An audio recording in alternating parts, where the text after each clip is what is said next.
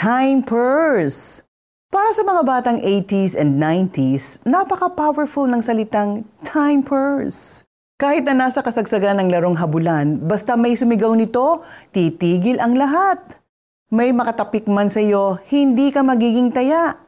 Ang time purse ay pinaiksing Pinoy version ng time out first. Okay siguro kung may ganito sa totoong buhay ano. May mga pagkakataon kasi na overwhelmed tayo sa challenges na dumarating sa atin. Sometimes we feel like we're running on empty at parang wala na tayong kakayahang magpatuloy pa. Our first line of defense is to ask the Lord for help. After all, one of His promises is that He will give us rest when we need it. But here's an uncomfortable truth.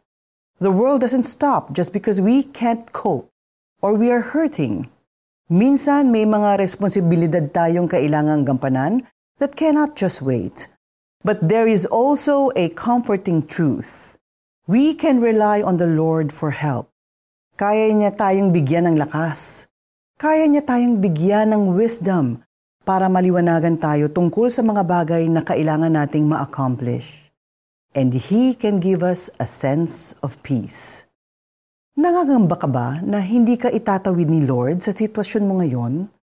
Tandaan mo lang na ang pag-ibig niya ay hindi nagmamaliw ang kahabagan niya ay walang kapantay at sariwa bawat umaga. He won't fail you, especially when you need Him most. Lord, napaka-overwhelming na ng aking sitwasyon, pero alam ko na nangako kayo that you will never leave nor forsake your people. Kiniklaim ko ngayon ang pangako na iyon. In Jesus' name, Amen. Ano ang kailangan mo para sa sitwasyon mo?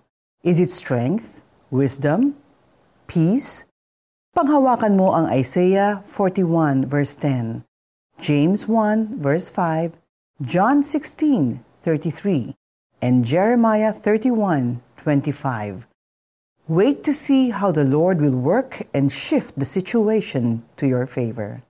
Bibigyan ko ng inumin ang nauuhaw at bubusugin ang nanulupaypay dahil sa matinding gutom.